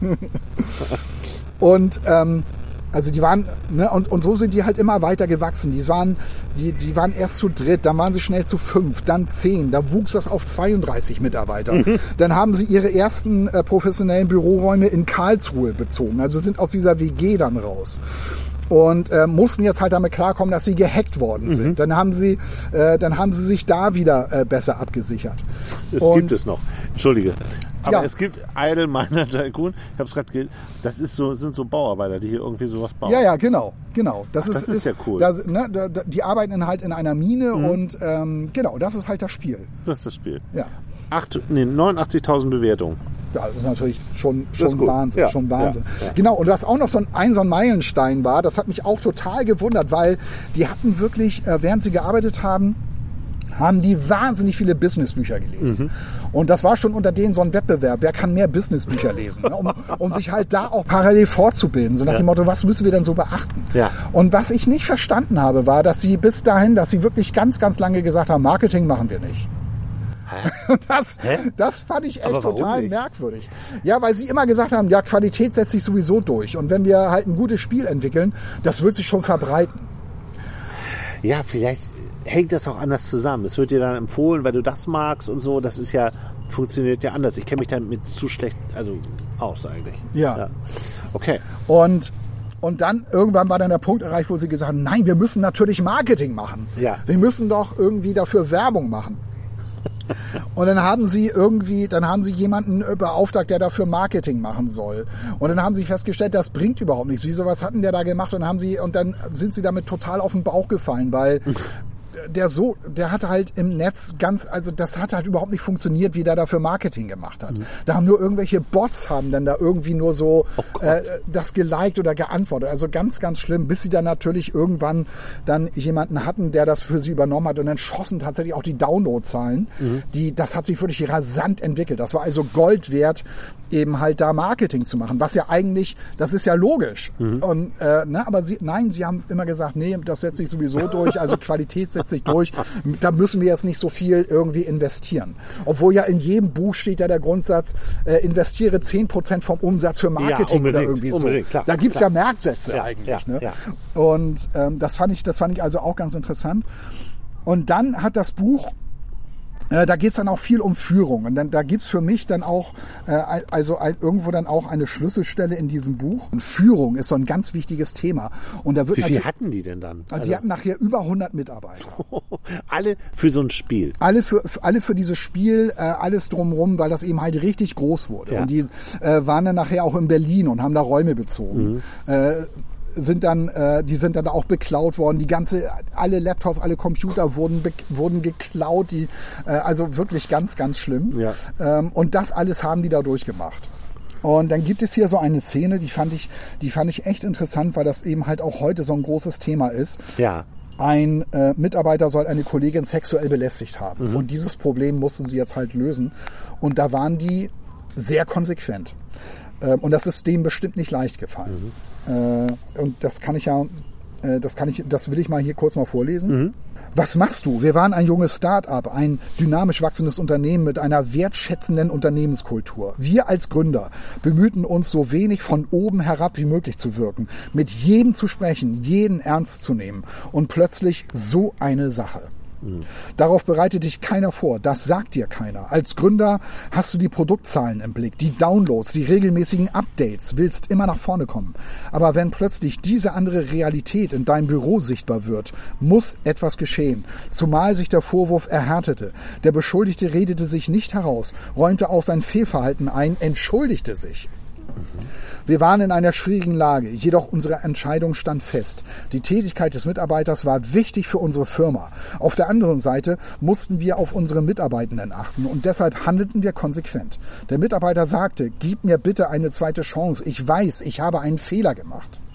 Das war selbstverständlich keine Option, also knallhart. Oh, okay. Wir haben dann sehr schnell gehandelt. Wir haben ihn mehr oder weniger sofort entlassen. Er musste se- seine Sachen packen. Wir ließen seine Zugänge sperren und ihn hinaus und ihn hinaus begleiten. Das war ein Moment, in dem wir wussten, es muss schnell gehen. Das war eine einfache Entscheidung, obwohl er ein wichtiger Mitarbeiter für uns war und es lange gedauert hatte, ihn adäquat zu ersetzen. Wir rückten aber keinen Zentimeter ab. Wir blieben standhaft und die Entscheidung hat sich rückblickend als absolut richtig erwiesen. Diese drei Leute, Ja, waren die immer sich einig in ihren Entscheidungen? Ja, waren sie. Waren sie. Cool. Also sie haben natürlich auch viel diskutiert. Ähm, äh, sie, waren, sie waren sich aber immer schnell einig und ähm, haben das Unternehmen so geführt. Also sie hatten so eine richtige Keimzelle und ähm, waren sich von Anfang an einig. Die Freundschaft besteht auch heute noch. Die, also die- da, da, das hat Klar, nichts verändert. du hast ja mit zwei auch gesprochen. Genau. Was auch interessant war, äh, ist auch, es gibt hier keine Schuldzuweisung. Wir dulden keine Ausreden. Es wird ein Fehler gemacht und gut ist. Ne, also Man steht dazu und dann ist er. Okay. genau, also so diese Nummer, ja, ich konnte das nicht, weil XY hat ja nicht geliefert. Da steht, an dem, da steht in dem Buch der Satz, daran sollst du sie erkennen. ne, also du nimmst das immer auf deine Kappe, du hast einen Fehler gemacht und gut ist und damit leben wir. Wir haben hier eine Fehlerkultur ähm, und damit ist auch gut. Das, das sind ja Dinge, die passieren uns ja auch im Job. Ich ne? frage mich nur, was machen 100 Leute bei so einem Spiel, bei so einer App? Also warum sind das so viele Leute? Über 100 Angestellte. Da wird es eine riesen Buchhaltung geben, äh, Haltung geben. Ja. Dann wird es wahrscheinlich einen ganzen Stamm von Entwicklern geben, die immer neue Gadgets da einbauen und immer neue Ideen entwickeln. Ja. Ja, und dann? ja, und du wirst natürlich immer internationaler. Ach so, Ja, das kommt ja, noch dazu. ja. Also vor allem, also der der der Gamermarkt ist ja in Amerika zum Beispiel ganz groß Ja. und tickt dann da wahrscheinlich in gewisser Art und Weise wieder anders. Aber eben halt dafür brauchst du ja auch Leute. Du Mhm. brauchst halt Leute. Also du fängst natürlich an im Spiel hier in Deutschland. Das kannst du dir dann irgendwann runterladen. Okay, das kannst du vielleicht noch mit einer Handvoll Leute stemmen. Mhm. Ne, dann brauchst du einen guten Entwickler. Du brauchst jemanden, der gute Updates macht. Dann brauch, dann aber irgendwann stellst du fest, okay, wir müssen Marketing machen. Ähm, wir brauchen noch die und die, äh, äh, die und die äh, Gadgets dafür. Das musst du ja alles organisieren. Das musst du ja alles auch absichern, Ja. äh, dass du nicht gehackt wirst. Dann gehst du in andere Märkte rein. Ähm, also das wächst und wächst und wächst und mhm, damit klar. wächst Okay. auch Verstehe. wächst, Ja. wachsen auch deine Mitarbeiter. Ja. Und dann kommt ja auch noch hinzu. Du wirst ja selber prominent und dadurch bewerben sich bei dir auch wiederum andere Leute, an die du normalerweise gar Mhm. nicht rankommen würdest. Und da überlegst du dir dann auch, okay, der Bedarf ist vielleicht gar nicht mal so akut da, aber das ist ein super Programmierer. Wir, äh, wir stellen den trotzdem, wir stellen den trotzdem ein. Oder das ist ein guter Marketing-Experte.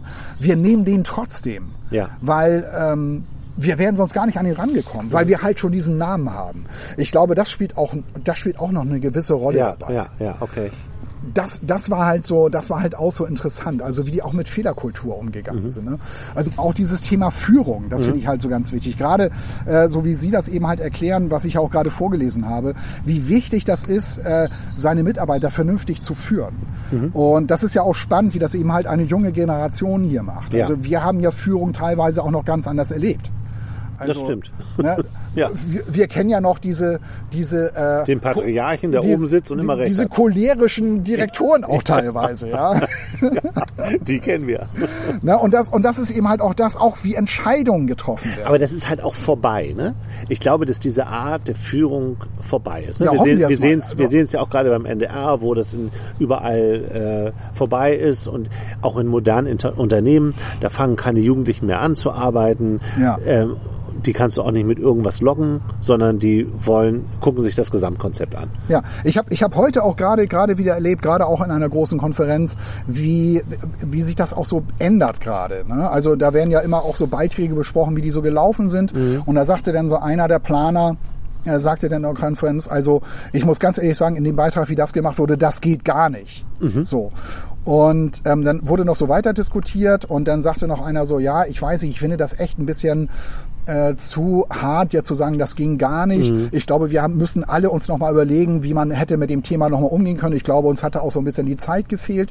Und dann sagte auch der, der Planer, meldete sich dann so mal, mal der sagte, das geht gar nicht und sagte so, äh, stimmt, das war zu hart. Ich entschuldige mich dafür. Ähm, da zu sagen, das geht gar nicht, ähm, stimmt, das, das, das darf man eigentlich nicht sagen. Ja, so. ja. Und das hätte es vor, vor ein paar Monaten. Hätte, das, hätte, hätte es das so nicht gegeben. Mhm, Ne? Weil derjenige, der da ähm, äh, äh, eben halt so sagt, wie äh, so ein, so ein äh, Beitrag halt war, ähm, hätte sich Ja. da nicht entschuldigt Ja, wahrscheinlich. ja. ne? Also das, das ist tatsächlich, ja, das ändert sich jetzt und wollen wir, wollen wir auch mal hoffen, ähm, dass die Zeiten echt so vorbei sind. Ich glaube es, ich glaube es nicht. Ja, ich glaube, dass glaubst man das, Okay. ich glaube, dass viele Leute das immer noch so erleben, aber eben halt bei den dreien hier macht keinen Quatsch. Und dieser, dieser Start-up-Mentalität, ähm, da, da, gab's, da gibt es das nicht. Mhm. Also es gibt schon dieses konsequente Handeln, was, was ich schon echt ähm, bewundere auch. Also dass die wirklich so ganz fokussiert und ganz konsequent sind. Ja. Äh, Gerade halt auch bei dieser Problematik der sexuellen Belästigung Mhm. im eigenen Kollegenkreis. Ähm, aber eben halt auch dieses ehrliche, hey, da bereitet dich keiner drauf vor. Ja. Und, und äh, das liest du nirgendwo und wir mussten das jetzt irgendwie handeln und wir haben uns halt für diesen Weg entschieden. Äh, das ist halt sehr spannend zu lesen auch. Mhm. Ja, ja. Gerade auch, oder auch, wie Sie sagen, wie Sie Entscheidungen treffen. Also, Sie sagen auch, Gefühlsentscheidungen sind scheiße. Äh, wir machen jetzt sicher nicht einen Button, äh, der ist rot, weil rot irgendwie cool ist, sondern wir müssen gegenüber unserer Belegschaft immer begründen, warum wir etwas so machen. Äh, Gibt es da Untersuchungen für? Also Transparenz. Ja, genau, absolut transparent und das ist das ist eben das ist denen eben halt auch so wichtig und plus eben diese Geschichte, sie werden sie waren ganz klein und sind ganz groß geworden und haben äh, angeblich äh, ähm, ihr Unternehmen für ähm, über 150 Millionen Euro an eine an eine französische Firma verkauft, die ein großer Player auf diesem Die so aus dem Nichts kommen, ne? Ja. Äh, jetzt Rückblick, äh, die sitzen in der WG und essen Kohlsuppe, weil sie keine, kein Ja. Geld haben. Ja. Und äh, fünf Jahre später, sechs Jahre später, sie 150 Millionen. Ja, Wahnsinn, ne? Ja, Wahnsinn. Ja. Die haben auch um ne, für ihre Mitarbeiter Aber was machen die jetzt? Ja, die, die, das ist jetzt so, dass sie jetzt also quasi Hülle der Löwen. Mhm. Sie sind quasi diejenigen, die da jetzt bei Hülle der Löwen auf diesem Sessel sitzen, Ach, was. um halt, äh, also die sind jetzt nicht im Fernsehen, aber Nee. sie machen übertra im übertragenen Sinne machen sie genau das. Also es gibt so verschiedene Firmen. So sagen- Business Angels. Ja, genau. genau. Aha, Also sie okay. sind gar nicht auch so auf eine Also steigen irgendwo ein, fördern das mit, äh, investieren, kriegen dafür Anteile Genau. und sehen zu, wie sie sich einbringen können, um dem Unternehmen zu helfen. Richtig, genau. Das, das, das machen die heute. Mhm. Und auch so querbeet, also sind gar nicht so auf eine Branche so bezogen. Also ist es jetzt nicht so, dass sie jetzt in der Gamer-Branche da auf diesem Level jetzt weitermachen, sondern Ja. gibt so, gibt so verschiedene Firmen, die sie, die sie beraten. Sie, sie haben auch einige, einige Firmen haben sie auch so genannt, was sie so machen. Ich habe das jetzt, hab das jetzt vergessen. Ich habe mir das da jetzt nicht mitgeschrieben. Aber ähm, das ist halt das. Also über 40 Firmen beraten die gerade so. Oder, oder sind dort auch investiert. Ja. Das ist so das, was die heute machen. Also echt eine Sind die denn an die Börse gegangen eigentlich? Ist das ein- eine AG geworden? Nee, sind sie nicht. Sind sie, sie war, nicht, sie, war nicht sie war nicht an der Börse. Okay, ja. Haben, sie haben sich noch umbenannt. Also sie hatten vorher, ähm, haben sie so einen Zufallsgenerator, haben sie so, äh, sie brauchten ja einen Firmennamen. Sie brauchten ja einen Bandnamen, hätte ich fast gesagt. Boah, ich muss da, ja, mir fällt noch was ein, wo du das gerade sagst. Ja, Erzähl mal weiter. sie, sie brauchten ja einen Firmennamen Ja, ja. und haben irgendwie so über so einen Zufallsgenerator haben, haben sich zuerst äh, Fer, äh, Fluffy Fairy Games genannt. Und sind dann aber, als sie nach Berlin gegangen sind, um, um diese Räume da, in so einem großen Telekom-Turm sind sie gegangen. Mhm. Da war früher die Telekom auch drin und haben da, haben da so eine Etage bezogen. Ja. Da sind auch andere Firmen so drin gewesen und die waren da eben halt auch. Und da brauchen sie einen anderen Firmennamen. Mhm. Und dann haben sie sich für Colibri Games entschieden. Weil Colibri, sagten sie, das ist der, das ist ja der kleinste Vogel, Ja. der aber auch wahnsinnig gut fliegen kann, der ja als einziger Vogel in der Luft stehen Ja, kann. ja. Ähm, und, und sie finden, und das hat so was Sympathisches. Ja, finde ich auch. Und sie brauchen halt so, und, und das hat ihnen total gut gefallen. Und dann hatten sie, und auch da sieht man, wie die so ticken und wie die auch mit ihren Mitarbeitern umgehen. Die haben in einer Geheimaktion, haben sie über Nacht in diesen Räumlichkeiten alles auf diesen neuen Firmennamen umgebrandet, haben das alles komplett streichen lassen, um ihre Mitarbeiter am nächsten Morgen damit zu überraschen. Und haben dann auch eine große Party gemacht. Alle haben neue Visitenkarten. Ja, genau. Und haben dann auch eine große, eine große Party gemacht äh, in diesen Räumen, Ja. um dann festzustellen, scheiße, die Maler müssen nochmal kommen. Also die haben es auch krachen lassen. Die haben es auch krachen lassen. Also Ja. es, das ist schon echt, also die Geschichte, das ist schon Rock'n'Roll. Das könnte auch eine Bandbiografie Ja. sein. So, ne? Also ne, so, so vom Independent-Label so zum Major-Label, Ja, die äh, früher so in kleinen Hallen aufgetreten sind und heute Stadien füllen. Ich so finde ungefähr. so cool, dass das geht. Ja. Also, dass, dass man mit so einer Idee, dass man es schafft, äh, ohne irgendwelche Connections, ohne irgendwelche Vitamin B. Ja, so aus eigener Sondern dass man das heraus, einfach so, aus ja. eigener Kraft schaffen kann. Das ist halt das Internet und, und Games und, und, und so. Du, du kannst das machen. Ja, die sind natürlich auch auf große Namen zugegangen. Ne? Ja. Also die haben natürlich na- auch schon den Kontakt gesucht zu diesen Wirk zu diesen Königen der Branche auch, um sich da halt auch vorzustellen, um auch ihre, um auch ihr Spiel so vorzustellen, um Connections zu knüpfen. Das ist ja, Ja. ganz wichtig. Haben auch viel, äh, auch in Amerika viel so Networking so betrieben. Networking betrieben. Ähm, das haben sie natürlich auch schon gemacht. Mhm. Aber wie du sagst, also so aus so einer Keimzelle ist das halt so ein riesen Das finde ich super. geworden. Dass das geht, finde ich super. Ja, und das, und das ist auch so, das ist auch so klasse in diesem Buch. Vor allem das Buch ist nicht in Kapitel äh, unterteilt, sondern in Level. Ja, also wie das, Das finde ich super. und mittendrin äh, haben, äh, ist, gibt's dann auch so, eine, so einen Absatz, wo sie halt so gefragt haben, hey, wie findet ihr das Buch eigentlich gerade? Weil äh, gibt uns doch mal Feedback. So, Na, wie das auch in der, im, im Spiel so ist. Ne? Ja. Du sollst natürlich auch das Spiel bewerten und, Ja. und Feedback geben. Und daraus zogen die dann halt auch wieder so Anregungen und Mhm. so weiter. Und das machen sie auch hier mit ihrem Buch. Also das Buch ist auch schon irgendwie so klasse aufgemacht. Ja, ne? ja. Wie bist du dazu gekommen? Das ist ja ein ganz klein. Was ist das für ein Verlag? Den kenne ich Das ist der. Moormann Verlag. Die kenne ich nicht. Äh, doch, der, der sagte mir so ein bisschen was. Ich bin darauf gekommen, weil ich davon immer in der Zeitung, im, im Wirtschaftsteil der Zeitung, hab ich, im Hamburger Abendblatt habe ich das, Ja. äh, habe ich das gelesen Ja. ähm, und bin sofort neugierig geworden. Ja. Also es war ein ganz toller Buchtipp und ich habe gesagt, Mensch, das musst du mal lesen, weil das liest sich wirklich, das liest sich wirklich spannend. Ja, so, ne? ja, super Geschichte. Ja, äh, hat wirklich irre, irre Spaß gemacht. Viele Learnings auch dabei. Mhm. Und ich glaube, äh, das wird auch so ein Buch sein, was bestimmt auch andere äh, Start-up-Gründer so lesen werden. Ja, um mal zu sehen, wie Zeit. das so ist. Ja, genau, ja, genau. ja. Was muss man beachten? Wie muss man so vorgehen? Und ja, ein, einfach machen, sehr fokussiert bleiben, das ist ganz wichtig. Und wirklich auch diese Mentalität haben. Auch Nehmerqualitäten sind, sind auch wichtig natürlich. Du musst schon Nehmerqualitäten haben. Ja, du warst auch, du warst, doch- warst auch immer äh, äh, Unternehmer in deiner, in deiner Vergangenheit. Das so. stimmt tatsächlich. Ich habe ein äh, sehr, sehr guter Freund von mir hat mich angesprochen. Ich äh, habe ja so eine Vergangen so eine Musikvergangenheit. Ich war ja, Ja. bei MTV und Viva habe ich gearbeitet. Da ähm, ich hatte ich aufgehört bei Viva und äh, bei MTV. War hier zu Hause, hatte mein Haus, mein Häuschen hier gekauft in äh, Dithmarschen und war zu Hause und äh, hatte eigentlich so ein Jahr nicht so richtig was zu tun. Und dieser Freund kam zu mir und hat gesagt, ich habe eine Idee. Wir machen die erste Plattenfirma im Internet. Ja. Das war 1998. Ne? Also ne, das so die Goldrauschzeit des Internets. Ja, Wahnsinn, ja. Und da sind wir mit dieser Idee, wir, wir hießen äh, Virtual Volume, also virtuelle Lautstärke. Wir wollten eigentlich, äh, wir wollten eigentlich Aber cooler Namen. Name, Virtual Volume irgendwie. Ja, wir fanden den zu schwierig irgendwann, aber das hat sich dann, irgendwann merkst du es ja nicht mehr. Aber habt ihr euch ausgedacht? Das war jetzt nicht über eine Zufallsgeneration. Nee, nee, nee, genau. Nee, haben wir uns ausgedacht. Fand ich, Ja. fand ich lustig. Hat der Freund sich von mir ausgedacht, der Musiker auch ist. Ja. Und dann ähm, äh, so an so, einem, an so einem Verstärker saß und dann auf die Idee gekommen ist. Und dann haben wir, äh, sind wir losgegangen und haben versucht, wir waren fünf Leute, haben versucht, Geld zu bekommen und waren bei so einem Wirtschaftsanwalt, so einem Vertreter, der Hamburger vor allem so Immobilienfirmen vertreten hat die dann sogenanntes Venture Capital äh, Ja, Investment genau. gesucht haben. Ja. Also wo sie ihr Geld, also im Grunde Spielgeld, wenn man das jetzt mal böse sagt, ja? Ja. Spielgeld, wo du irgendwo investierst und mal guckst, was draus wird. Junge Unternehmer fördern. Das waren dann ganz viele und dann haben wir sehr, sehr schnell viel Geld bekommen, ähm, also im Millionenbereich. Ja, Wahnsinn. Aber, aber Ja. Weil, weil ihr das auch so super präsentiert habt, oder? Ja, weil wir Feuer und Flamme von dem Ding waren. Ja. Also die Idee dieses Labels war, ähm, wir müssen wirklich 98, an 98 müssen wir denken, Ja. weil heute sagen viele, ihr wart einfach nur zu früh, sonst wäre es geil gewesen. Ja. Ähm, wir haben damals ähm, eine Plattform gemacht, wo jeder Musiker der Welt seine Band, äh, seine Musik draufladen kann. Und dann konnte die Community entscheiden, wie finde ich das, finde ich das gut, finde ich das schlecht. Ja.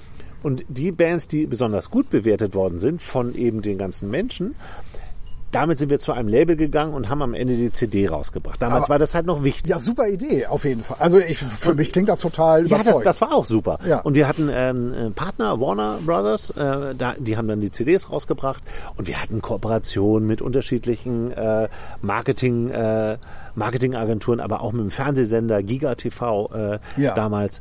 Und da sind dann unsere Bands immer aufgetreten. Und so hat sich das dann, ist das so angewachsen. Und wir hatten angefangen auch in, in Hamburg im Schanzenviertel, äh, eine kleine Bude hatten wir, wo nur wir saßen Ja. und erstmal alle Kontakte angerufen haben, die wir irgendwie, die man so hat. Und hey, wie geht's dir denn so? Viele wussten gar nicht mehr, konnten uns gar nicht mehr zuordnen. und so haben wir da Ach ja. Andreas Heinecke, ja. Ja, genau. Du, du warst doch mal, äh, ja, warte mal, hilf mir mal. So. Und dann haben wir ähm, damit Leute wirklich begeistert, vor allem unsere Investoren. Und die haben dann immer mehr Geld äh, investiert. Und dann haben wir am Ende hatten wir ein Riesenbüro. Da, wo jetzt in Hamburg die Europapassage ist, da oben der, im ersten Stock war unser Büro. Und wir hatten dann 35 angestellt, also nicht über 100, sondern 35 angestellt. Und sollten an die Börse gehen. Ähm, Nein. Weil das ging halt darum, dass du äh, dieses Geld einsammelst, weil du damit natürlich noch mehr umsetzen konntest. Ja, klar. Das Problem ist nur, dass du im Musikbusiness irgendwann haben die so viel Geld da rein investierst, dass du wirklich einen Hit nach dem anderen brauchst, um das jemals Ach wieder so, ja, du musst ja Platten verkaufen. Du musst ja Platten verkaufen, du musst ja CD, also das war noch, ne, Stand Ende 90er Jahre, musstest du CDs verkaufen. So, und das, das konntest, also wir haben dann auch verkauft Ja. und wir hatten sogar auch einen Hit. Ähm, aber äh, das war natürlich irgendwann auch nicht mehr reinzukriegen.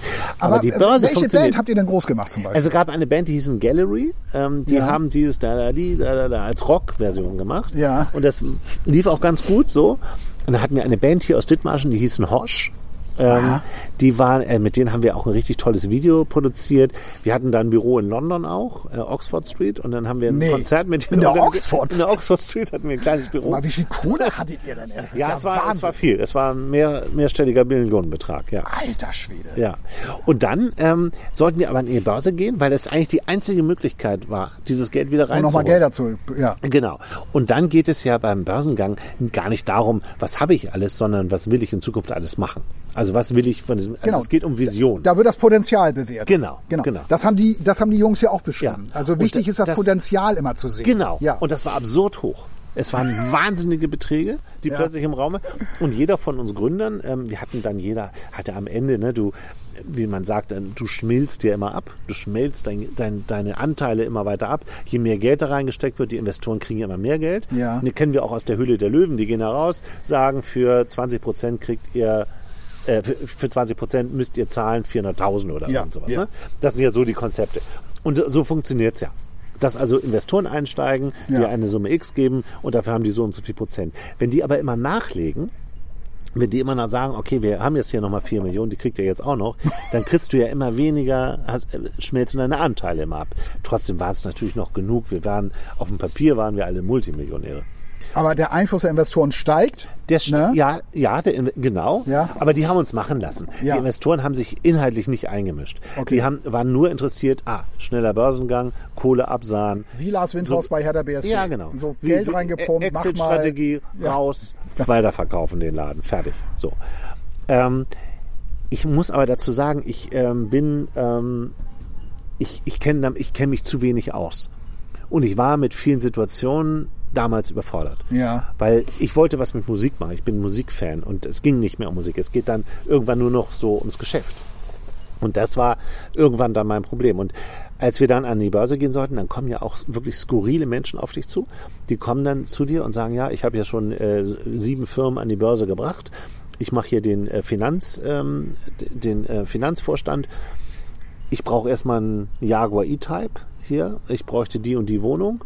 Und das sind hier erstmal die Kosten, die ich sowieso von euch erstmal bekomme, damit ich hier überhaupt mich an den Schreibtisch setze. So funktioniert. Also da gibt es Leute, mit denen willst du nichts zu tun haben. Ja, das hört sich ja gruselig an. Wirklich gruselig. Und vor allem das Schlimme ist ja, die kommen wahrscheinlich auch noch damit durch. Also Die kommen damit wie kann man durch. denn so eine Haltung haben? Das ist ja Wahnsinn. Ja, es ist Wahnsinn, Ja. weil es denen nur um Geld geht. Und die und morgen äh, ist eine Klofabrik, äh, Klo, äh, Klopapierfabrik da und die haben eine tolle Idee, was sie darauf drucken und dann ist der da, weil es da Geld gibt. So, ne, so so ticken ganz viele. Und das war mir, das war mir völlig fremd. Ja, klar. Das war eine eine völlig fremde Welt für mich. Und deswegen war ich auch nicht, ähm, ich, man, man ist ja immer gut, wenn man irgendetwas tut, wovon man was versteht. Ja, genau. Und das man- ist doch genau, ja, und das ist doch genau der Punkt. Du sagst auch gerade, ja, ich wollte mich ja um die Musik kümmern. Ja. Äh, Und du hast ja vorhin gefragt, hä, wieso sind da so viele Leute geworden? Ja. Aber äh, da wäre doch wichtig gewesen, hey, dann brauchen wir halt einen. Ich kümmere mich um die Musik, aber wir brauchen dann halt einen, der hier. Der sich um die Finanzen Ja, kümmert. zum Beispiel. Genau. Ja. Also äh, kurzum, ähm, wir, wir hatten einen Termin. Äh, in drei Monaten sollten wir an die Börse gehen. Ja. Und dann kam der Crash, der Börsencrash. Äh, 2000er Wende. Ja, ne? Da gab es ja. diesen großen Börsencrash. Alles brach ein und äh, wir waren gar nichts mehr wert. So, wir haben uns alle gerettet. Also viele Mitbewerber damals sind äh, insolvenz gegangen und dann bist du ja auch als, ähm, als Geschäftsführer erstmal fünf Jahre, glaube ich, gar nicht mehr, äh, darfst du gar keine Geschäfte mehr machen. Das ist uns alles erspart geblieben, weil wir Gott sei Dank immer korrekt gearbeitet haben und äh, auch heute noch befreundet sind, weil das nie, weil wir immer an einem Strang gezogen haben, genau wie diese, deine drei Leute hier. Ne? Ja. Wir waren immer einer, einer Meinung und Ja. haben immer dieselben Entscheidungen. Und es gab niemanden, der dem anderen misstraut hat. Und wir haben auch nie Geld veruntreut, weil das wird natürlich alles total beleuchtet dann in so einem Moment. Ja. Ja, und dann haben wir einen Vergleich gemacht und dann ähm, haben wir den Laden irgendwann wieder dicht gemacht. So, die Idee war aber immer noch schön. Die Idee war, ist, die Idee ist doch Die Idee super. ist super, ja. Ja. ja. ja. Heute nicht mehr, weil heute gibt's das alles. Ähm, aber damals, dann kam später ja MySpace. Das kennt ja keiner mehr. Es war der Ja, Riesenhype, stimmt, MySpace, ne, wo ja, jeder genau. dann seine MySpace-Seite hatte. Ja. Im Grunde war es das, was wir gemacht haben. Ja. Unglaublich. Das war eine schöne, es war eine schöne Zeit. Und ähm, Aber die Millionen waren dann alle weg. ich hatte diese Millionen nie. Ja, so vom Ich habe ein gutes Papier. Gehalt bekommen. Ja. Wir haben uns alle ein gutes Gehalt gezahlt. Ja. Also, aber auch nicht überkandidelt, sondern so, dass wir gut leben konnten. Ähm, aber auf dem Papier waren wir alle Multimillionäre.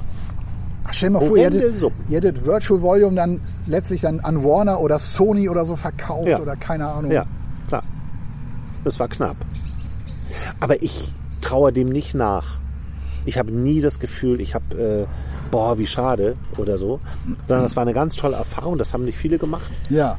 Ähm, Deswegen interessiert mich das total, dein Buch. ich muss ganz ehrlich sagen, nach das, dieser harten Zeit, und man muss dann ja auch alle Menschen entlassen, die, also, die sind ja auch Freunde geworden. schlimm, ja. Wir hatten ein tolles Betriebsklima untereinander, wir hatten viel Spaß. Wir haben es auch echt krachen lassen, wir haben sehr viele Partys gefeiert. Ja, das haben die auch gemacht. Ja, die wir haben mit wirklich mit, Spaß gehabt. Die sind immer mit ihrem gesamten Mitarbeiterstab, sind die immer irgendwo hin und haben da mal ein langes Wochenende richtig Alarm gemacht. Nee, das haben wir nicht. Wir haben aber unser Büro immer zum Party, zur Partyhalle gemacht. Ja, So. pass auf, ich habe hier, ich hab hier noch einen Satz gefunden. Weil Ja. Da interessiert mich, wie da eure Ja. Einstellung war. Ähm, also hier zum Beispiel. Wir haben, wir haben für die Firma gelebt. Wir wollten gewinnen, unbedingt gewinnen. Und dafür waren wir always on, nie im Urlaub oder nahmen uns eine Auszeit.